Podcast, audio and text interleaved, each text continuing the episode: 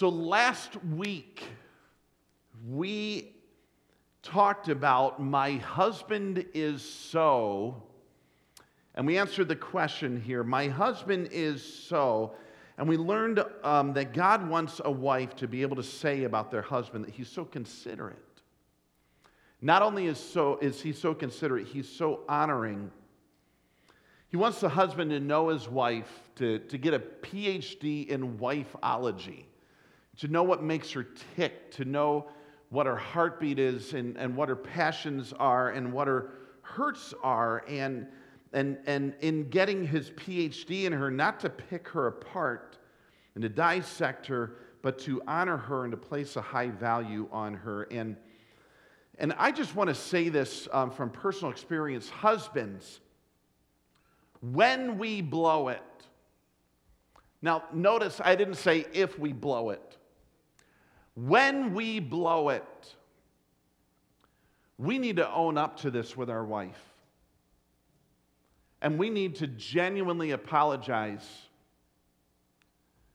And I'm, gonna, I'm just going to tell you what that needs to look like and what I've had to do in my own life because I'm, I'm remembering a very specific instance, probably about three months ago, when I handled my wife in a way that was not considerate and was not honoring. And, and I just want to be truthful and open with you. Like, I, I raised my voice and I, and I treated her poorly, and I even did that in front of the kids. And here's a few things that I needed to do to own up to this with my wife. Number one, I needed to go to her and I needed to admit my wrong. And so I did. And I, and I said, you know what? Um, I, I, did not, I did not treat you well. And I raised my voice at you. And that really was, was poor on my part. Then the other thing I need to do is I need to acknowledge how it affected her. And I did. And I said, um, and I realized that, that that made you feel mistreated and attacked and dishonored. And then I don't just say, and I'm sorry, I say, will you please forgive me? Because we need a response from them. We need them to be able to, to connect with us on that. They need to participate in that. But we acknowledge our fault, we identify with their hurts and then we ask for their forgiveness. And here's the other thing I had to do I had to go back to my kids. And I even apologized to my kids. I said, you know what? The way I handled your mom was wrong. And here's, here's the other thing men, um, we don't make excuses. Like, um, you know, she was being really difficult to me, you know. And that's why I did it. That, that is just excusing our wrong behavior. We don't do that. We just say, you know what, kids, what I did was wrong. And how I raised my voice at your mom was wrong. And I did it in front of you. And I apologize because that could make you feel insecure. That could bring dishonoring feelings toward your mom or toward myself. And I need you to forgive me. That's what we need to do to repair our relationships. And it's not an if we blow it, it's a when we blow it, we need to repair. I get an amen out of this thing. It's what needs to happen. And so, um, our staff got together this week to talk about this message. And I'm telling you, this may be one of the toughest messages for a pastor to preach because there are all stages of marriage represented in this room and, uh, and online right now.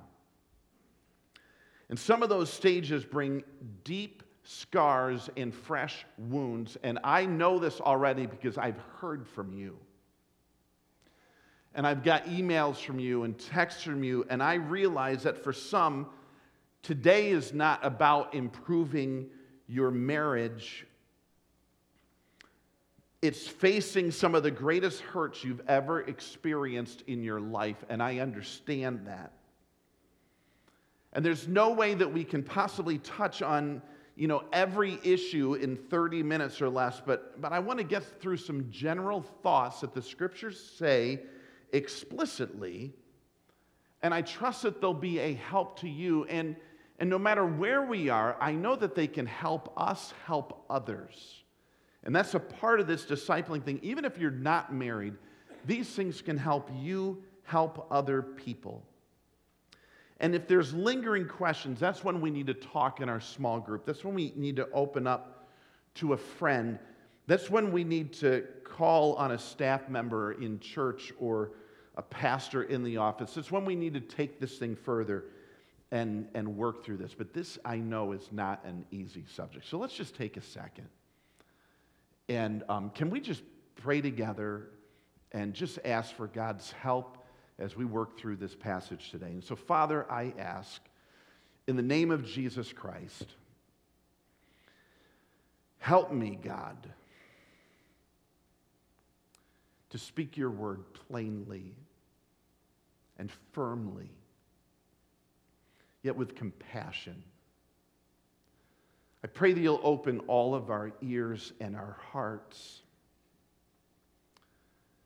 and God, instead of taking the word and shaping it to us, help God, you take us and shape us to your word.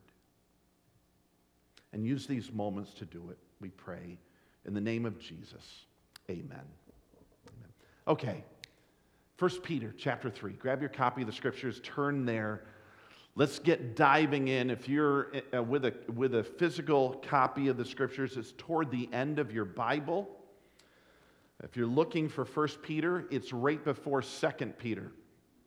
That should be a really good help to you. Obviously, if you get into Revelation or something like that, you've gone too far, take a turn back and you're going to come to 1 Peter before too long. We're going to look at verses 1 to 6 and as we do, we're going to answer this question My wife is so. And there's two things, there's two phrases that God wants husbands to be able to say about their wives.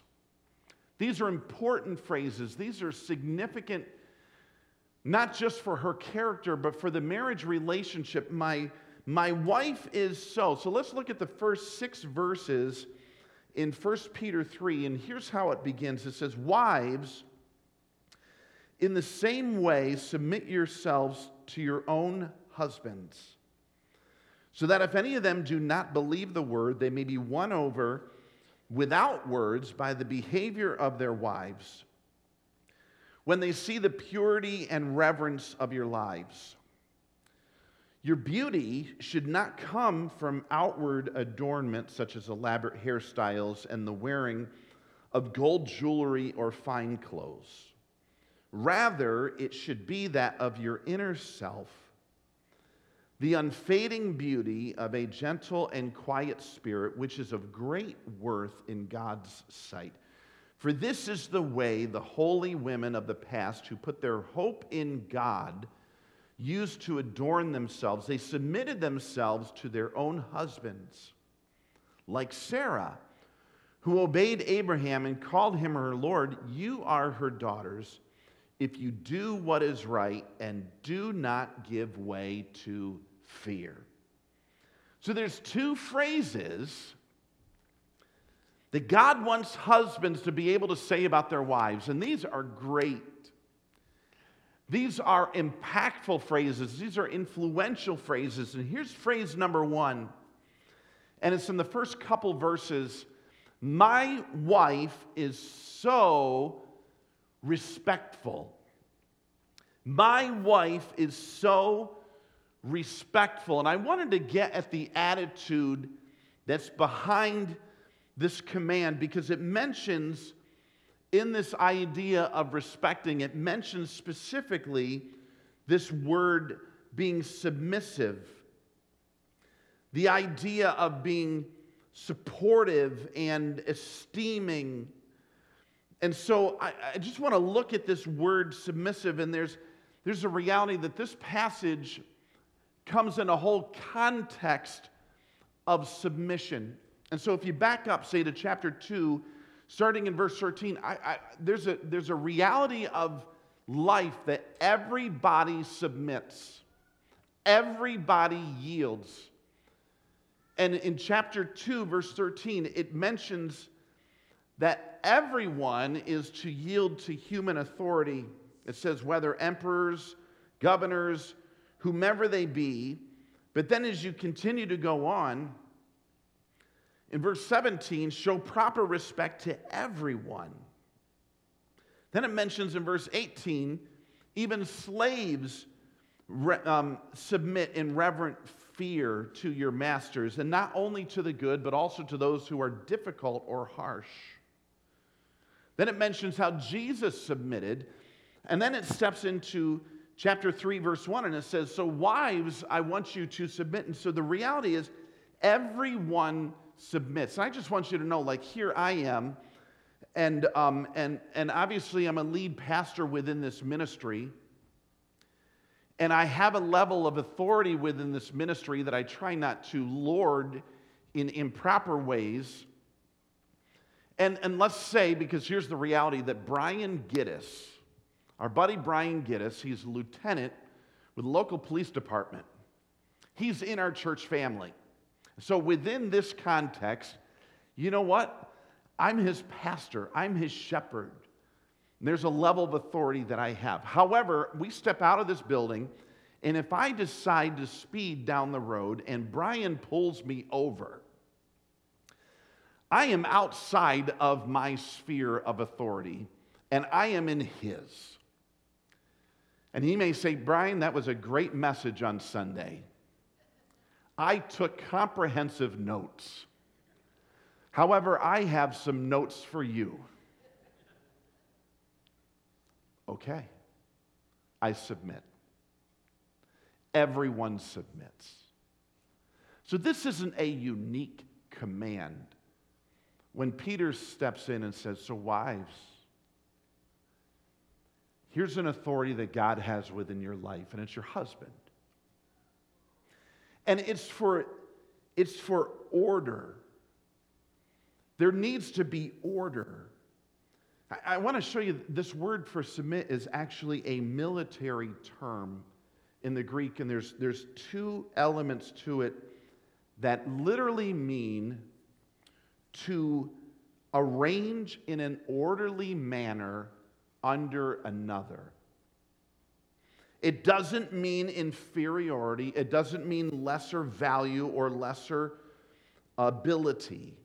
It's for the sake of order. I like to use the analogy of yielding.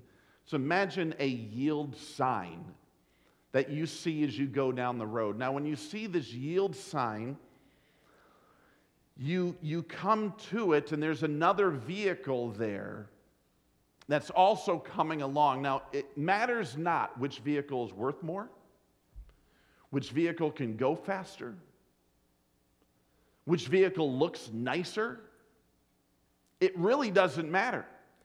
Because for the sake of order, they have placed a yield sign in front of one flow of traffic to say, you know, if there's going to be a collision, you're the one that needs to pump the brakes. You're the one that needs to surrender your right of way to allow another one to go by. And so the whole issue of submission here in the text, it's, it's for order.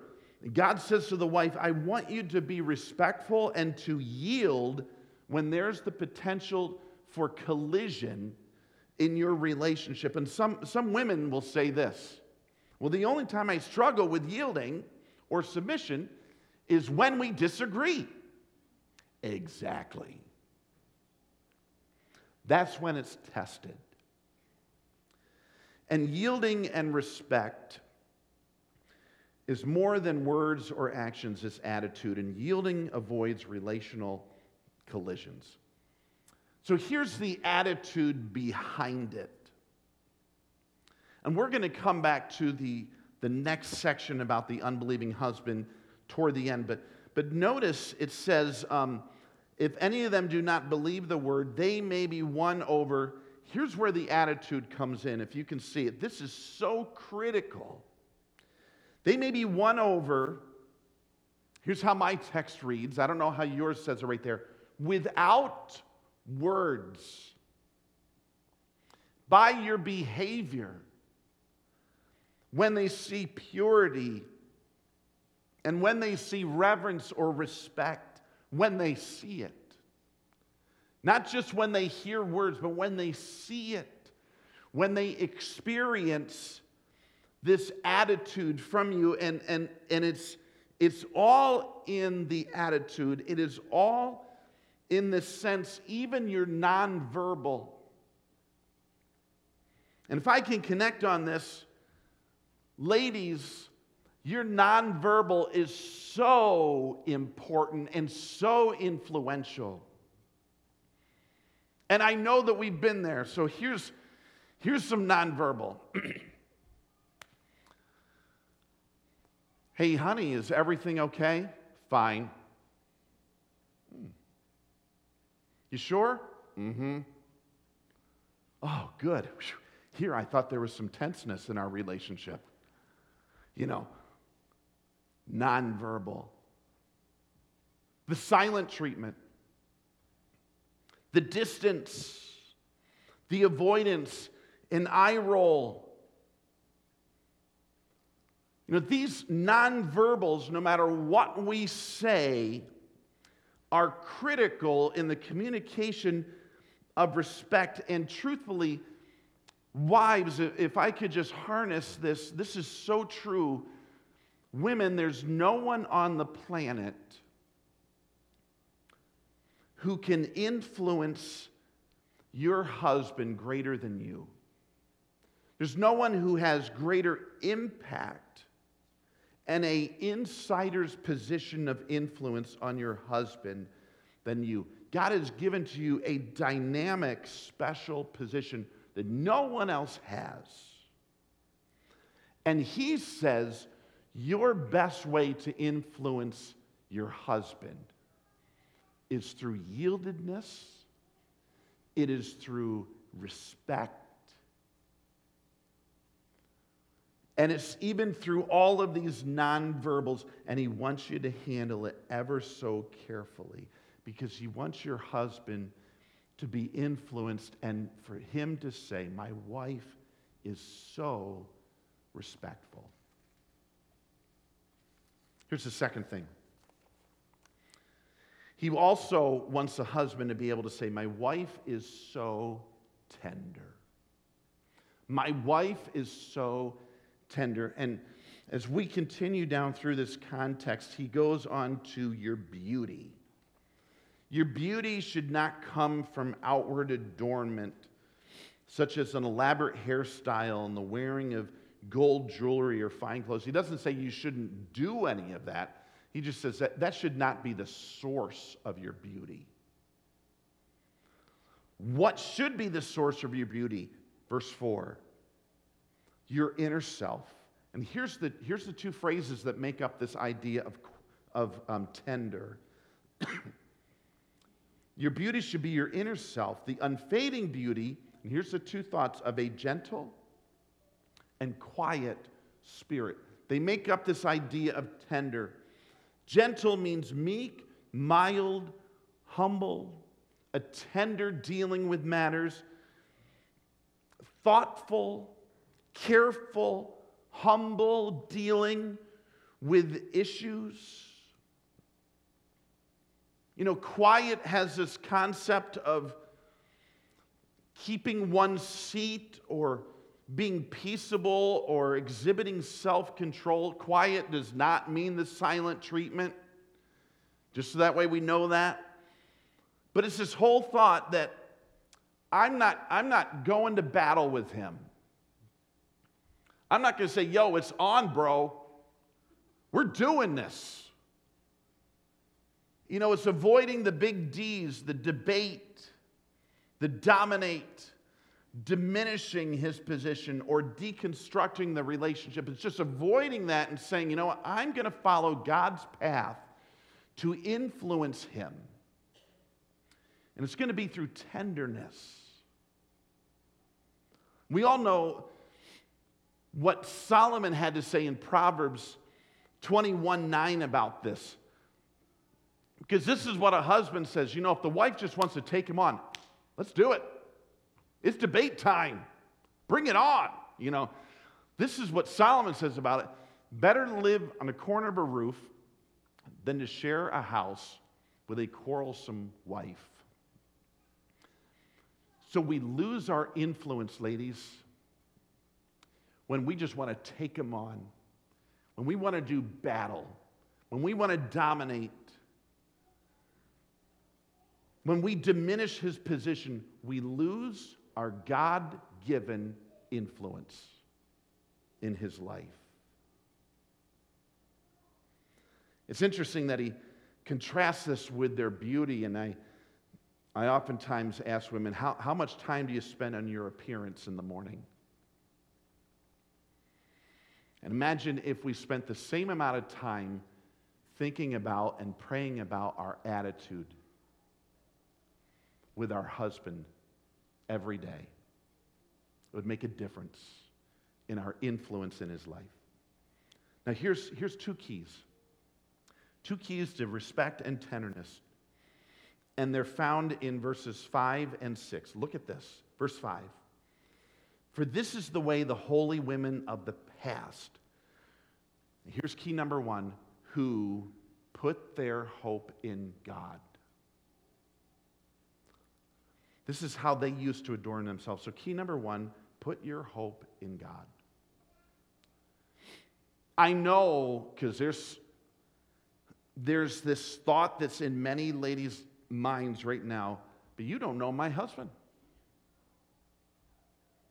You don't know what a horrible decision maker he is. You don't know the mistakes he's made. Like he's made some big blunders that have nearly cost us. And, and I understand that. Notice the example of this hoping in God. So these holy women of old hoped in God. They submitted themselves to their own husbands. Look at verse 6. Here's his example like Sarah.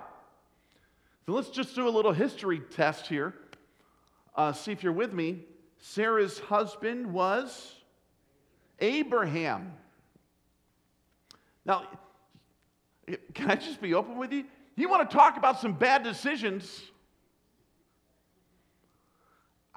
It, there's a point in the scriptures when Sarah and Abraham were in Egypt, and Abraham says to his wife, You know, you are beautiful.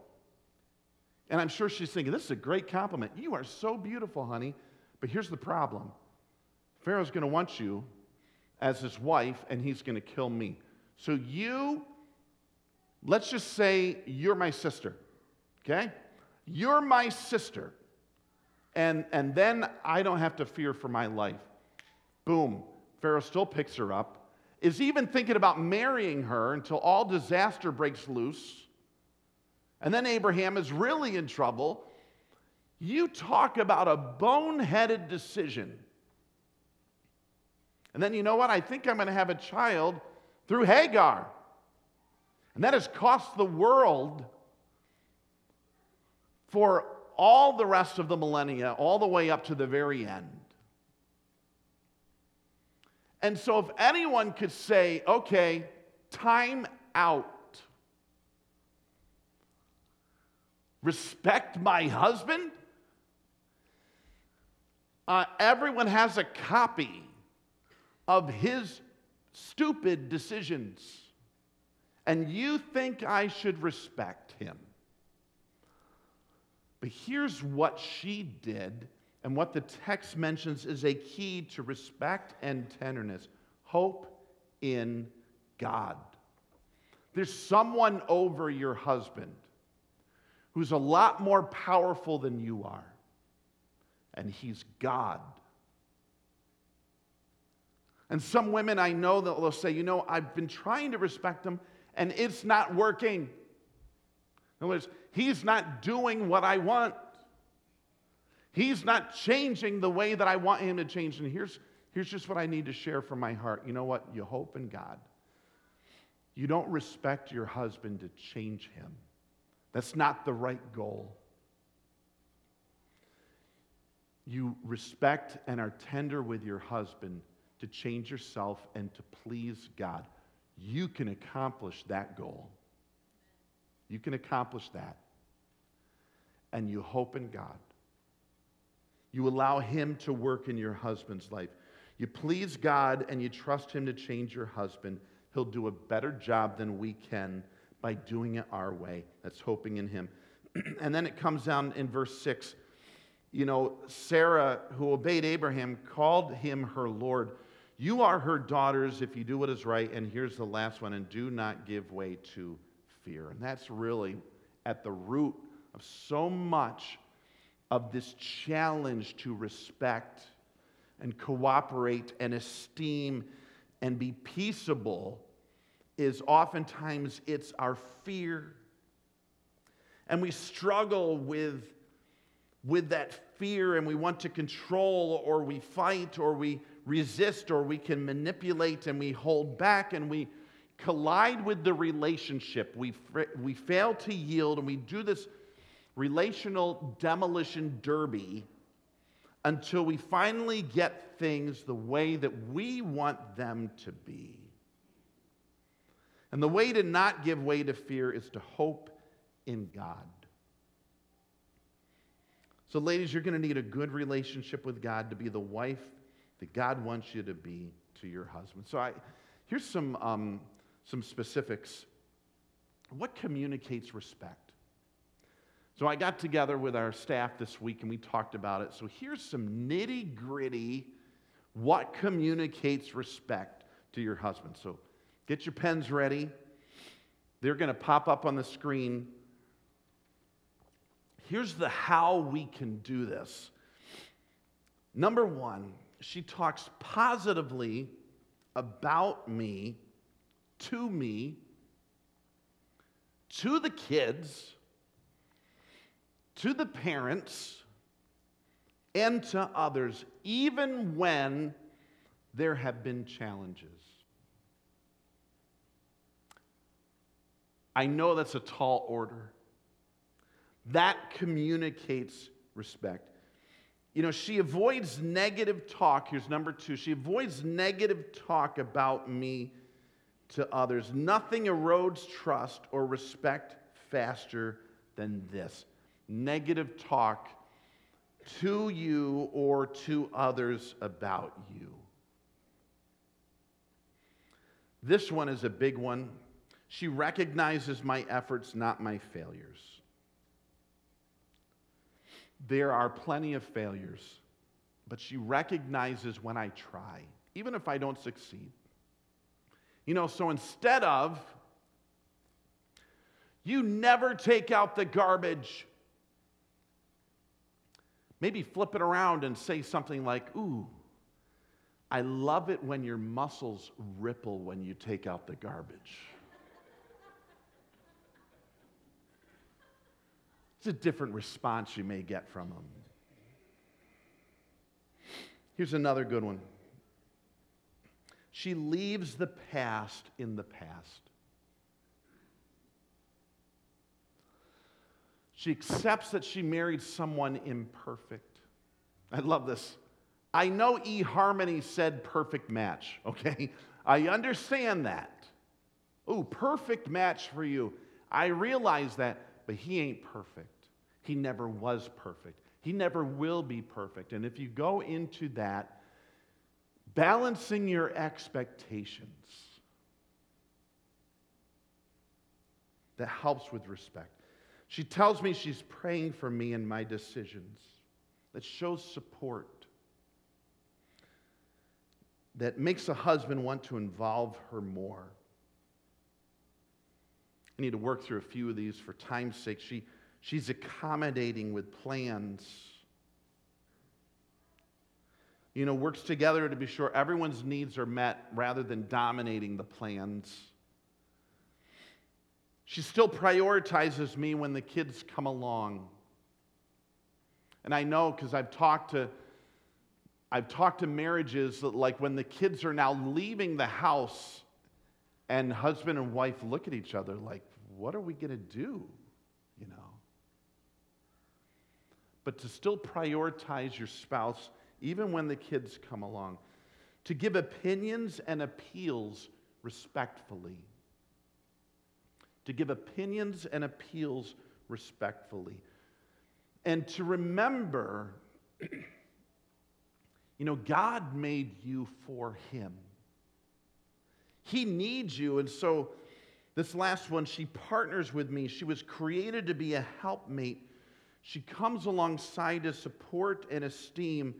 You know, you are created for Him. He needs you to be a partner. And so, do that. Do what is needed in supporting and esteeming and, and enabling His leadership and encouraging it as much as you can. He needs you. Um, let me give you these some how to's on tenderness. Tenderness is a tone. So, watching the tone of my voice. the words are one thing, the tone and expression, whoosh, wow, it's a big deal. Here's another one timing. There's tone, there's timing. The timing of my input, opinions, or appeals. Nothing goes well in frustration. And so, thinking about the timing, you know, if he's walking through the door after an exhausting day, that may not be the time to unload. It may be a better time to think about after dinner or when he's relaxing. A better, better opportunity. And then, this may sound crazy, but I really think it's true to practice right responses. To practice right responses, to think, you know what, if he acts this way, here's what I'm going to do. And to even rehearse those in your heart and your mind, because you know, if you're anything like me, what comes up at the moment what comes up when you're frustrated?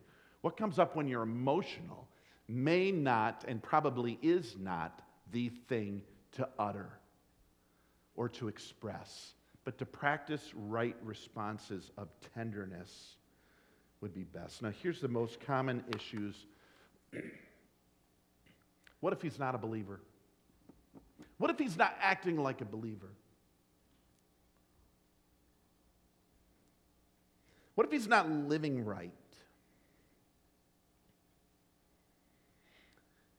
You're going to have to talk about these a little bit more in your small group or with a Christian friend, or maybe call up a staff member or a pastor. But here's the reality because the text is very plain that your path of influence, even to your unbelieving, you're not living right husband, is through respect and tenderness. God doesn't give a plan B, okay? If that's not doing it, then you unload on them both barrels. And have this concept you know, there should be unconditional love, there should be unconditional respect. You don't need to earn my respect. You don't need to earn my love. Something I'm going to give. It's a grace gift. So that even if they don't believe the word, they may be won over through this position of influence. And then here's the next big question oh my.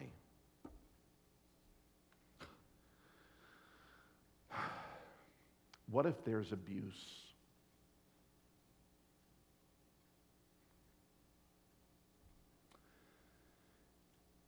And I'm here knowing that it's not what if there's abuse. I know for some people in this room and watching online, it's since there's been abuse. It's, it's happened. And I, I hear you and I, I understand and I ache for you. Um, even abuse of your children, what do you do in that case? And I would, th- this is a whole message in and of itself, but just quickly. We all have spheres of authority. Like I mentioned, I may have authority here. I step out on the road, and Brian Giddis is my authority. And your husband has authority in your home. But if he misuses that and is abusive and mistreats and physically mishandles you or the children, he has an authority as well. And there are others over him outside of the home, even that give authority to make sure that these types of things don't happen. And after respectful appeals to him, you need to appeal to the authority that God has placed over you both. And so I would encourage you, if you're in an abusive situation, you talk to his authorities. Number one, you can talk to a pastor. If you need further guidance, you can talk to the authorities. My wife and I have taken, I remember a time a woman and her children into our house that went through abuse. And then I reached out to her husband to work through the issues. I, I remember another time when a woman came to our home after she and her children were physically abused, and we cried. And we appealed to his authorities and even called in, we had to call in the police and fill out a report to help him understand what he was doing to his family. No matter when this happens, we always do these things out of protection and reconciliation, not retaliation, not gloating, not getting him back. But we still do it out of respect. So let's finish up. and I've taken a little extra time. Let's finish up here. Here's the why. Here's why we do it. Ladies, why do you give tenderness? Why do you give respect to your husband? Why do you do it even if he's not deserving of it? why do you do it even when he makes poor decisions? The most significant word in this verse is just like last week, where it says, Wives, in the same way, or wives, likewise. And here's who it's referring to. that likewise, or in the same way, means similar in character, or in the same way with the same character. And it's referring to verse 21. And here's what it says To this you were called, because Christ suffered for you, leaving you an example that you should follow in his steps. He committed no sin, no deceit was found in his mouth. When they hurled their insults at him, he didn't retaliate. When he suffered, he made no threats. Instead, he entrusted himself to him who judges justly, that's hoping in the Lord. he himself bore our sins in his body on the cross so that we might die to sins and live for righteousness. By his wounds you have been healed. so, wives, in the same way as Jesus. and your husband may not deserve your respect he may not deserve your tenderness, but you know what? We did not deserve Christ's love and Christ's sacrifice. And giving something that people don't deserve is at the heart of Jesus, it's at the heart of the gospel. It's called grace. And this isn't just a theology, it's our life's value it's at the core of how we see our husbands. Even when he's unlovely, I'll love. Even when he is not deserving of respect, I'll respect. Even when it's hard for me, I'll put him above me. These are Jesus values, these are gospel values. And we can't genuinely have Jesus' values unless we have Jesus at the center of our lives.